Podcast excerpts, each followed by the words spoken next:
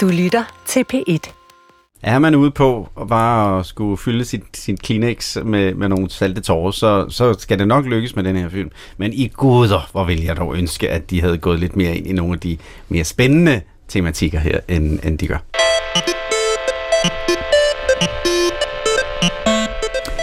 Tvangsanbringelser, sterilisation og bæltefixering. Dyden stiver smal, og kroppen og lysten samfundets ejendom, hvis man var en såkaldt ustyrlig kvinde. Det lyder langt ude, men det er ikke så længe siden. Fra 1923 til 1961 husede Sprogø en anstalt for såkaldt moralsk defekte kvinder. I den periode blev mere end 500 kvinder stemplet som åndssvage eller seksuelt løsslupne, og derfor tvangsanbragt af myndighederne. I dag er der landet over premiere på instruktør Malu Reimands nye danske spillefilm Ustyrlig, hvor sprogøpigernes skæbner bliver foldet ud. Men hvad kan vi bruge fortællingen om sprogøpigerne til i dag, og er filmens skildring overhovedet troværdig? Det spørger anmelderne om i dag med Kasper Christensen, filmanmelder ved What to Watch, og Lene Kok, Dr. Phil og professor emerita ved Institut for Folkesundhedsvidenskab i, øh, på Københavns Universitet. Og så har du skrevet en disputat om netop racehygiejne. Velkommen til jer to. Tak for det. Jeg hedder tak. Mathias Hammer. Tak.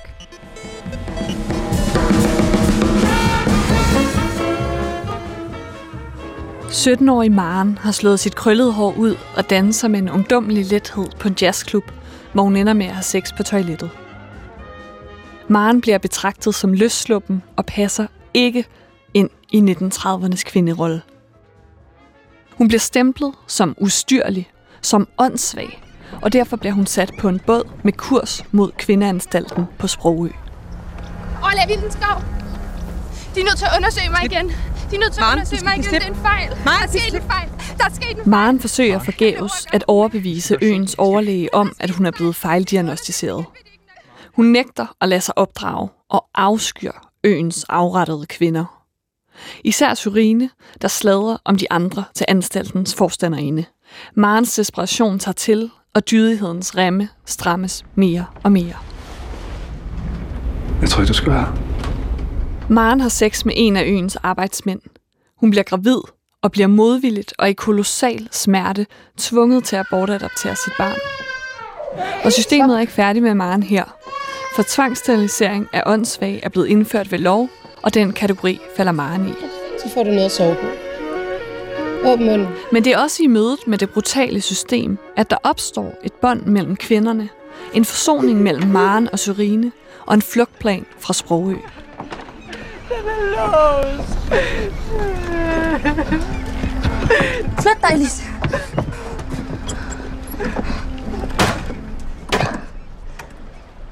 Om kvinderne lykkes med at undslippe kvindeanstalten på Sprogø. Det må du selv se filmen for at finde ud af. Ustyrlig er både skræmmende og rørende. Emilie Krøyer Koppel i hovedrollen som Maren er, synes jeg, fremragende. Hun er umulig ikke at få sympati for. Anders Heinrichsen, der spiller overlæge Vildenskov, er både uhyggelig, kølig, han er utilnærmelig som en moderne superskurk. Og de andre ustyrlige på anstalten, Sørine, Elise og Martine, er det modsatte. Det er søde stakler, der hver især indordner sig i håbet om at blive udskrevet og komme væk. Og netop det er i mine øjne også filmens svaghed. Ustyrlig skal åbenlys for os til at føle medlidenhed med de her stakkels piger. Det forsøger den ihærdigt på med en øh, til tider lidt for entydig historie og et temmelig stereotypt persongalleri.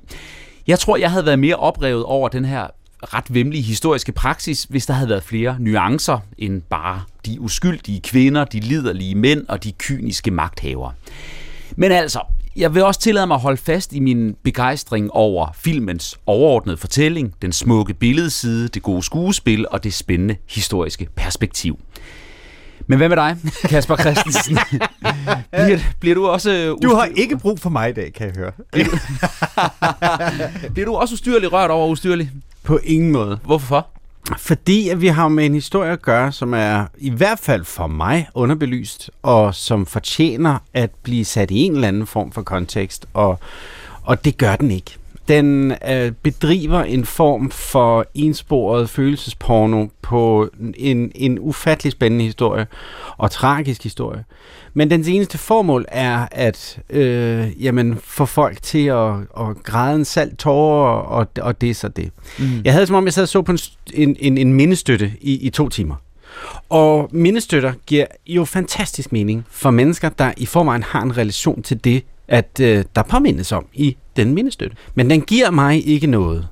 som jeg ikke havde i forvejen. Lene Kok, hvis der er en, der øh, kender historien om pigerne på Sprogø og øh, den måde, vi har behandlet de såkaldt ustyrlige eller åndssvage i det her land, så er det jo dig. Så du øh, ser jo filmen fra et andet perspektiv, fordi du kender baggrunden. Bliver du rørt over det her? Øh, ja, selvfølgelig bliver jeg rørt. Fordi det er jo, øh, der er blevet sat mange kræfter og ressourcer ind i at øh, sørge for, at jeg bliver rørt, når man laver en film, som formentlig koster en helt del penge, mm. og har valgt de rigtig gode skuespillere osv. Så, videre. så øh, selvfølgelig bliver jeg rørt, og det er altså også det, der er filmens formål, desværre. Ja. Øh, og det er vi åbenbart enige om. Men øh, problemet er i og for sig, hvad vil denne her film? Vil den andet end at gøre os rørt og synes, at det er synd for de piger? Og øh, støtte hele den tankegang, som ligger i det, jeg kalder øh, forarvelsens historieskrivning. Altså at man simpelthen laver historiske film for at få os til at blive forarvet over en fortid, som ligger øh, en del år tilbage mm. nu, altså øh, faktisk øh, snart 100 år. Ja, den foregår i 33, Den foregår 34, i 33 året inden sterilisationsloven blev vedtaget.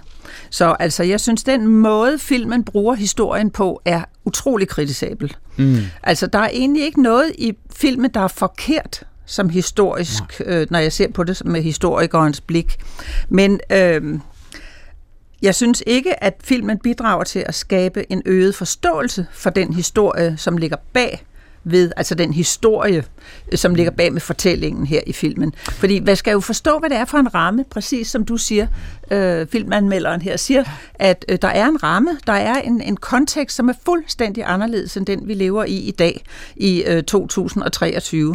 Dengang, der var... Øh, forståelsen af åndssvaghed en helt anden end den, den er i dag. Dengang var de økonomiske forhold helt anderledes, den sociale ulighed var helt anderledes, og den øh, sociale gruppe, som Maren kommer fra, var jo faktisk øh, udsat for utrolig store øh, udfordringer, der drejer sig om at klare sig økonomisk, mm. og holdningen til piger, som var øh, løse på tråden, som hun også blev kaldt, øh, den var også anderledes. Og især var den videnskabelige opfattelse af piger som hende øh, også helt anderledes. Man betragtede jo dem, der var lettere åndssvage, som særlig farlige for, for øh, for, i arvelighedsmæssig henseende. Ja, fordi de ville reproducere sig selv og de føre åndssvagheden videre. åndssvage børn i højere grad end stærkt åndssvage. Mm. Og det var faktisk Vildenskov, som jo er en virkelig person. Han var leder af de kælderske anstalter på det her tidspunkt, og var med til at gennemdrive øh, lovgivningen i rigsdagen.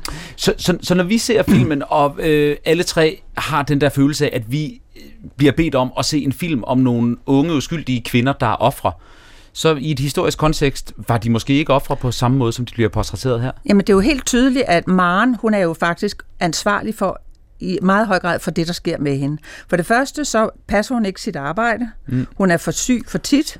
Det er der jo også folk, der i dag bliver fyret for. Ja. Øh, og for det andet, så opsøger hun jo, altså det er jo ikke kun de liderlige mænd, som en af os, mig. en af jer sagde. Jeg tror, det var mig. Men hun, dig, Mathias. hun er jo faktisk aktivt opsøgende, når det drejer sig om seksuelle partnere. Både øh, i forbindelse med den der dansescene, men også øh, på, på Sprogø. Ja.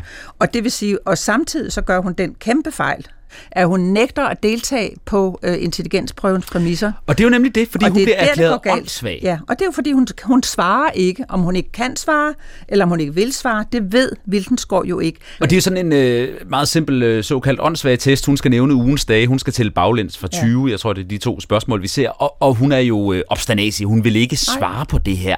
Hun fatter ikke konsekvenserne men, af sin nægten. Nej, men Vildenskov kan vel altså som en begavet overlæge, han kan jo godt se, at hun spiller ham et pus. Ja, altså, og der hun kommer er jo så, ikke åndssvag. Der kommer så det element ind i åndssvaghedsbegrebet, at det ikke kun handler om intelligens. Altså det er en form for social øh, intelligensmæssigt. Det, det er en kompleks diagnose, han stiller, ikke? Mm. hvor han inddrager både intelligensen, den sociale adfærd og så hendes moralske habitus. Ja. Og de tre ting til sammen gør, at han vurderer, at hun kan ikke øh, slippes løs i det almindelige samfund, før hun er skolet eller styret. Noget af det, der øh, kendetegner øh, kvinderne, der er anbragt her på Sprogø, øh, som jeg egentlig også er lidt nysgerrig på, sådan i det historiske kontekst. Altså, der er jo reelt kun øh, en af de kvinder hende, der hedder Elise, som er det, vi vil kalde for åndssvag. Altså hun virker øh, småt begavet. De andre er det jo anbragt af, af en anden årsag, og virker jo sådan set som de begavede i den her film. De er jo reflekteret og, mm. og, og gør noget med fuld overlæg. Er det, er, er det et retvisende billede af, hvordan det var på Sprogø, at, der, at, at det var de ustyrlige frem for de retarderede eller åndssvage? Altså, der er ingen tvivl om, at dem, man satte på Sprogø, det var dem, hvor, som man vurderede havde, var i risiko for at blive gravide. Mm. Det var jo derfor, de skulle isoleres. Ellers var der ingen grund til at isolere dem. Så kunne man sende dem ud i en eller anden form for øh, pleje, eller de kunne være på en anstalt. Øh, men dem, der var meget, meget retarderede, dem var risikoen ikke så stor ved, og det var det, Vildenskovs store øh, forskningsprojekt handlede om. Det var at dokumentere, at de lettere åndssvage var mere farlige. Altså, der var jo en social panik i samfundet på det her tidspunkt, hvor man frygtede, at øh, det danske samfund vil blive oversvømmet af hastigt reproducerende åndssvage mennesker, hvis ikke man greb ind. Hør, Line, det du sidder og gør jo, er jo, at du sætter alle de her ting i kontekst, og du mm. skaber forbindelser fra fortiden til nutiden, og alle de ting, som jeg jo sad og altså, hungrede efter, da ja. jeg så den her film. Jeg ved ikke, hvad jeg skal stille op med Maren. Jeg kan ikke styre hende. Kasper, lad os så lige prøve at dykke ned i øh, filmens karakter, fordi nu har vi været omkring Maren, ja, ja, ja. som er, er hovedpersonen, og ja. der er jo et, et relativt stort øh, persongalleri. Mm. Er der nogen af de karakterer, vi møder i filmen, som du synes har en tilstrækkelig dybde, eller som du finder særligt interessant? Jamen det sjove er, at det er som om filmen, den, at den undervejs finder den ud af, at den har valgt den forkerte hovedrolle. Ja. Fordi at, at Maren tager over på Sprogø og, og bliver interneret, og så får hun en veninde, som jeg har glemt, hvad rollen hedder, men hun Sorine. hedder Sorine. ja. Jessica Dinage, som, som spiller hende. Øh, de spiller jo alle sammen virkelig, virkelig godt. Især mm. Dinage her. Ja. Hun er et, et, et, ja, et fund. Men, men hun er jo en interessant figur, fordi hun har været der i seks år. Hun har indordnet sig, hun har lært at leve under reglerne og, øh, og fungere. Ja, vi forstår, at hun, hun, har, hun er øh, mor til en, ja. en datter, som er blevet øh, tvangsadopteret fra og, hende. Og man finder langsomt ud af, at hun øh, indordner sig, fordi hun har stillet sig selv, eller synes hun har fået stillet sig i udsigt, at hvis jeg opfører mig pænt på den, dag, så bliver jeg sluppet ud, så kan jeg se min datter. Ja, og derfor er hun forstanderindens kælderdække, ja. kan man sige. Men hun, altså hun oplever jo noget, som øh, går ind og ændrer hende. Hun har et dilemma. Hun finder pludselig ud af, at hun er i et dilemma. Fordi, åh oh, gud, har jeg brugt 5-6 år af mit liv på at gøre det forkerte her? Skulle jeg have gjort det, som Maren gør. Mm. Så hendes historie ender med at være meget mere interessant. Og uden at vi skal afsløre alt for meget, så, så glider fokus i filmen mere og mere over på hende, til en sådan grad, at Maren ender med at være fuldstændig ligegyldig. Altså, vi har ligesom vredet hende for alle de tårer, vi kunne, og så øh, væk med hende, og så, så øh, ender fokus på den egentlige, interessante historie, der er hende. Jeg synes, det, det, det er så synd, altså, at der bliver gjort alle de her ting. Men det var, jeg var også glad, altså Mathias, for, da du, da du introducerede filmen. Du er trods alt god til at, at fremhæve mange, mange, de mange positive sider, fordi den er faktisk velspillet, mm. og den er virkelig flot, og, og det, musikvalget er interessant og løfter oplevelsen. Der er masser af ting her, som spiller. Det, jeg kritiserer, og det, som jeg synes er det største kritikpunkt, det er altså taget enormt tidligt, for det handler om, hvilket fokus, der er valgt, og det er helt off. Du øh, rynker brynene ja, ja, fordi jeg synes egentlig ikke, det er et problem filmisk eller fortællemæssigt set, at man har to hovedpersoner. Man starter med en, og hvis vi ikke må afsløre noget, så mhm. skal jeg ikke sige, men der er altså en god grund til, at Maren ikke kan følges til dørs, så at sige. Mm. Sådan at Sørine overtager hovedrollen. Og det er jo altså det er jo gammeldags at sige, at vi skal have sådan en dannelsesroman, hvor der går fra begyndelse til slut, og vi kun Hero's har Hero's Journey, Line. Hero's Journey. Vi skal ja, ja. Nej, men der er, det er mere fragmenteret, og derfor giver det måske et mere retvisende billede af, hvad der mm. foregår. Der er nogen, der går sådan, og der er nogen, der går sådan. Der er en ting med det der med barnet, som hun så kommer tilbage til, det kan man vel godt sige, øh, at det barn, der får vi at vide, om det barn, at det er lidt tilbage Ja. Og så tænker vi, aha, der er noget om det der med arveligheden og åndssvag. Mm-hmm. Men hvordan kan det så være, at det barn ikke bliver interneret på en anstalt? Mm. Hvordan kan det være, at det barn, som åbenbart er 10, 11, 12 år næsten, øh, får lov at gå frit omkring? Der er jo ikke langt til, at hun bliver kønsmoden og kan mm. videreføre sine dårlige i gåseøjne gener. Det synes jeg er en fejl rent teknisk i filmen. Og, og at historisk, det ikke, sådan var det ikke. Sådan var det ikke. Jeg undrer mig faktisk, og jeg kan godt forstå, at Sarine kommer ud, og hun viser sig jo også at være fuldstændig kapabel som mm. både arbejdskraft og socialt set, ikke? og fungerer godt i den der øh, lille kalumborske øh, landsted, Ja. hvor hun, eller husmandssted, hun kommer til. Men jeg synes, der er et eller andet, der ikke hænger sammen med det der barn.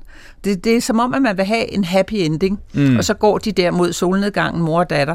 Det, jeg synes, det, det er lidt øh, utroværdigt. Det er utroværdigt. Ja, der er flere ting, der er utroværdige, men, men, men det er rigtigt. Altså, der er også andre t- øh, dele af filmen, ikke, hvor at, at den sådan lige nærmer sig øh, nogle af de her emner, som jeg synes er spændende, fordi hvor- hvordan kan de mennesker, der er autoriteterne her, Ja. hvordan kan de leve med det, de gør? Mm. Hvilke årsager rent øh, øh, altså videnskabeligt, etisk, filosofisk, hvad er det, der gør, at de her ting bliver sat i værk? Og lige Det præcis det- filmen sig ikke til. Nej, og en af de autoriteter vil jeg faktisk gerne lige tage fat i, nemlig forstanderinden, Ja. som bliver øh, spillet af, af Lene Maria Christensen. Ja. Hun hedder Frøken Nielsen i filmen, og er sådan en øh, blanding mellem den øh, Florence Nightingale-agtige sygeplejerske, og så sådan en eller anden ondskabsfuld nonne. Nurse Ratched Ja, der er sådan et eller andet. Fordi hun er, hun, hun er ja, præcis. Hun er enormt kølig og, og kontrolleret og går rundt i sin øh, hvide, engleagtige kåbe og har jo også nogle, nogle skyggesider. Hvad bidrager hun til i den her film? Men altså, hun er jo, øh, kan man sige, det, det, det kolde, blinde, retfærdige systems repræsentant. Mm. Ikke? Hun gør det, der skal gøres, og hun gør det, som Vildenskov lægger op til. Vildenskov, han er også anset ses som en lidt kold person. Ja. Men han har jo det videnskabelige grundlag bag sig, og ved, at hvis I ikke lægger følelserne til side og gør, hvad der skal gøres, så vil det danske samfund blive oversvømmet af åndssvage mennesker. Ja. Det er han nødt til. Det ligger i hele den tankegang, som racehygiejnen står for. Øh, Og så er frøken Nielsen simpelthen hans forlængede arm. Mm. Men hun har jo følelser, og det er jo også diskutabelt, om de havde følelser på den måde, at de synes, det var synd for pigerne. Altså, der skal jo en sten til ikke at græde, når man ser barnet blive flået ud af Marens arme. Ja, det er klart. Det er klart. Men frøken Nielsen har jo også en, en personlighed. Hun har et halvt geduldt øh, lesbisk forhold til mm. øh, haveforstanderinden, frøken Alefeldt Lavervig, f- bliver det antydet. Men, men øh, det er lidt uklart, hvad det egentlig går ud på, for og det det- er også en svaghed Det bliver filmen, aldrig mere en Nej. så perifært Men antydet. det er så underligt et setup, ikke? Fordi ja. man sidder jo virkelig og tænker, åh, åh, det der, det bliver jo hendes fald. Ja. Altså, at hun tillader sig at have følelser, og så endda så øh, divergerende, som er, er, er for en kvinde. Ikke? Men, men det bliver jo aldrig rigtig spillet ud til noget. Det får ikke rigtig nogen større værdi. Og hendes værdi er jo, ja, hun er den kølige øh, Nurse Ratchet på, på Sprogø. Indtil hun lige ikke er det mere, fordi vi skal jo også lige huske, hun er jo også et offer Ja. for det, der sker. Hun synes også, det er hårdt synd for hende. Altså, og den eneste, der står tilbage som en fuldstændig uimodsagt sten, der ikke, man overhovedet ikke forstår, det er lægen, som, som er sådan lidt, jamen, hvordan kan du leve med det her? Du har en mm. kone, du har barn, ser vi. Hvordan, hvordan altså, er det?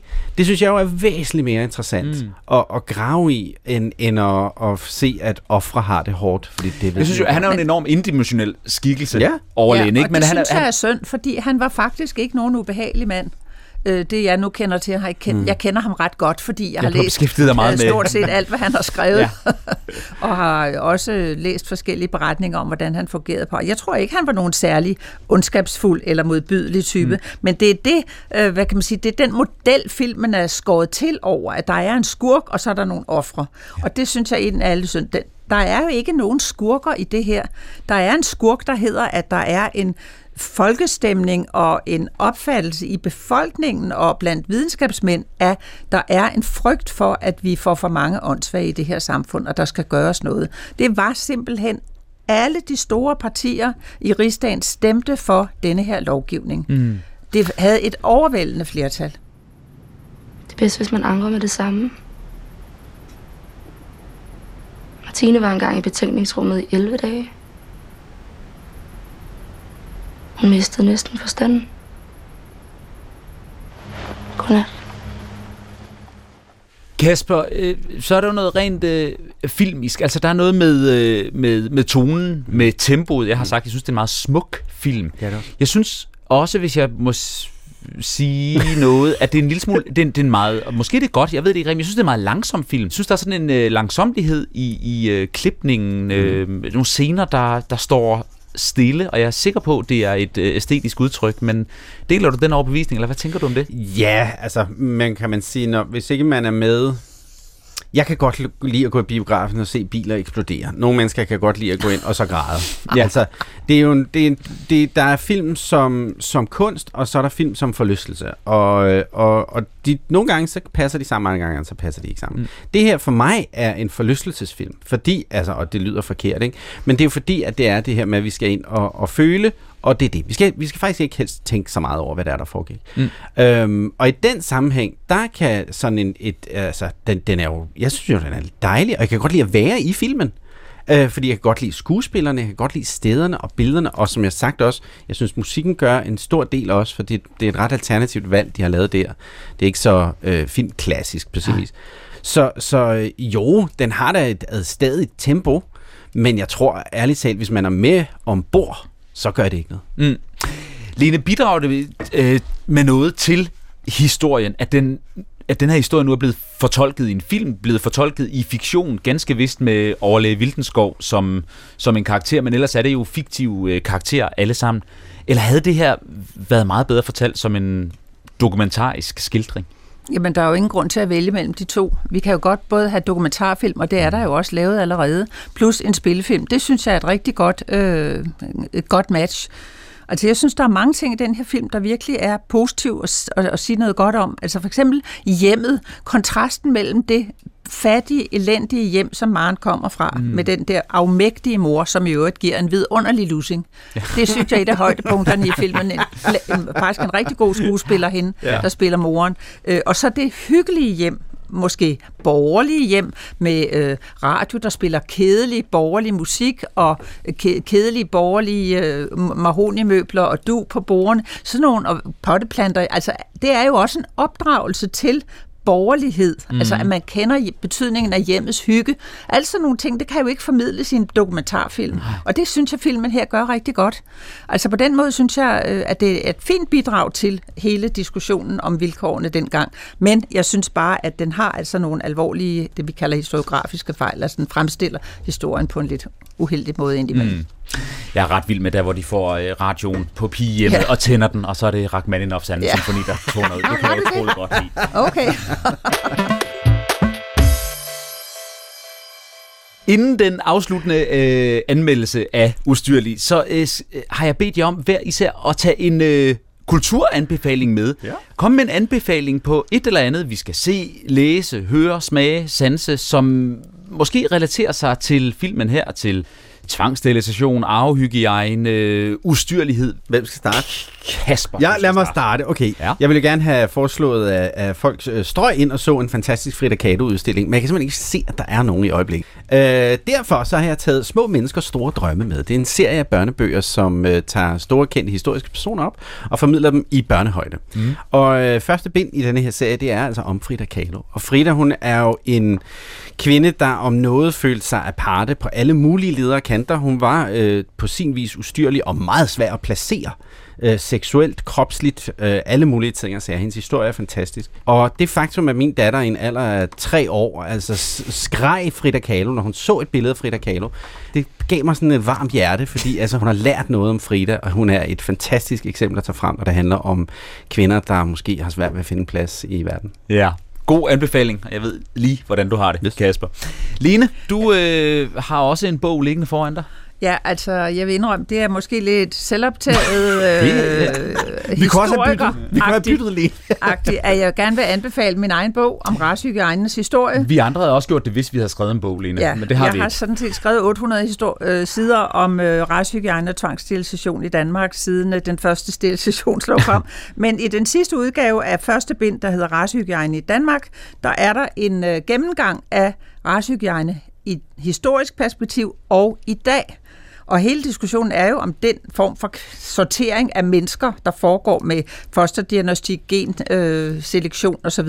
i dag, om det er racehygiejne. Mm. Det er jo en anden måde og nogle andre teknologier, men er målet egentlig ikke sammenligneligt, altså at hindre, at bestemte mennesker får lov at forplante sig eller blive født? Ja, altså det er når... sådan det store, grundlæggende, øh, svære etiske spørgsmål, mm. når man snakker om racehygiejnens historie. Vi tror, det er noget, der tilhører fortiden. Men det gør det, efter min vurdering, sådan set ikke. Smuk bog, Racehygiejne i Danmark 1920 til 56. Jeg øh, vil gerne komme med en anbefaling, ikke på Frida Kahlo, men på en anden kvinde, der er indbegrebet af det at være ustyrlig, og også ender med at betale den højeste pris for det, nemlig Carmen, yes. som vi møder i øh, Bizets opera. Mm. Carmen, der insisterer på at udleve sin seksualitet og øh, forfølge sine drømme, også sine seksuelle drømme, og har mænd, indtil hun ikke gider at have mændene mere, så vælger hun øh, en anden, og det ender jo med at koste hende, altså i sidste ende, livet, et jalousidrab, fordi en kæreste, hun har haft, vender hun ryggen, han kan ikke leve med det, og han slår hende ihjel. Bizet har sat det i musik, den kan findes på YouTube og i, øh, på Spotify og alle andre steder. Bedre musik findes ikke i denne verden. Det er mindst lige så godt som Rachmaninoff. Og lad os så øh, runde af med, øh, med lige at sætte de sidste ord på ustyrlig. Lene, er det en anbefaling værd at, at se ustyrlig? Ja, selvfølgelig er det det. Mm. Det er en god film, selvom jeg ikke synes, det er en god gengivelse af nogle historiske omstændigheder og forhold, så synes jeg, det er en god film, som giver en god indgang til at interessere sig for et super vigtigt emne. Og Kasper? Jeg er jo ikke enig. Jeg synes ikke, det er en god film. Jeg synes, det er en dødspændende historie, som den her film fejler i, sit, uh, i sin mangel på fokus. Men som sagt, er man ude på at bare at skulle fylde sit, sin Kleenex med, med nogle salte tårer, så, så skal det nok lykkes med den her film. Men i guder, hvor vil jeg dog ønske, at de havde gået lidt mere ind i nogle af de mere spændende tematikker her, end, end de gør. Ja. Yeah. Øh, og så ligger jeg mig et sted midt imellem. Jeg synes, øh, det er en god film. Jeg vil gerne øh, anbefale, at man øh, går ind og ser den, fordi den er smuk, fordi de spiller godt, og fordi det er en god historie. I modsætning til dig, Line, så... Øh, øh, er jeg, og, og sikkert heller ikke du, Kasper, øh, velbevandret i, øh, i øh, sprogpigernes historie, øh, og, og har jo svært ved at vurdere, hvor troværdigt det er. Men jeg synes, der er gode filmiske elementer, og så synes jeg, at den er lidt overgjort i sit, øh, det du kaldte følelsesporno, Kasper. og hermed så er vi nået til øh, vejs ende på anmelderne i den her uge. Tusind tak til jer to, mine gæster, Kasper Christensen, filmanmelder ved What to Watch, og Lene Kok, professor emerita ved Institut for Folkesundhedsvidenskab på Københavns Universitet og Dr. Fil. Hold da op, mand. I redaktionen er det Sara Randeris og Gustav Hagel. Jeg hedder Mathias Hammer. På gennem.